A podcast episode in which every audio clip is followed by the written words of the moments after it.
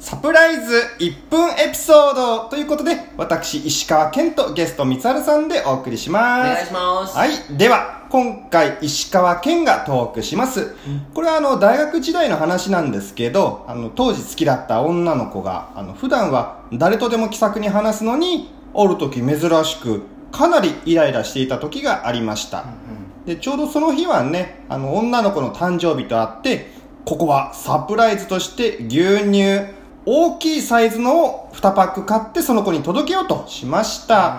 で、その子はね、当時一人暮らしだったんですけど、あの、玄関前まで行って、直接渡すよりはサプライズで、さりげなくドアの横に置いて帰ったのですが、翌日その子に聞いたところ、置いてあった牛乳を見て、気持ち悪いから捨てたと言っていました。三原さん、どう思いますか？それ結局そのことはどうなったの？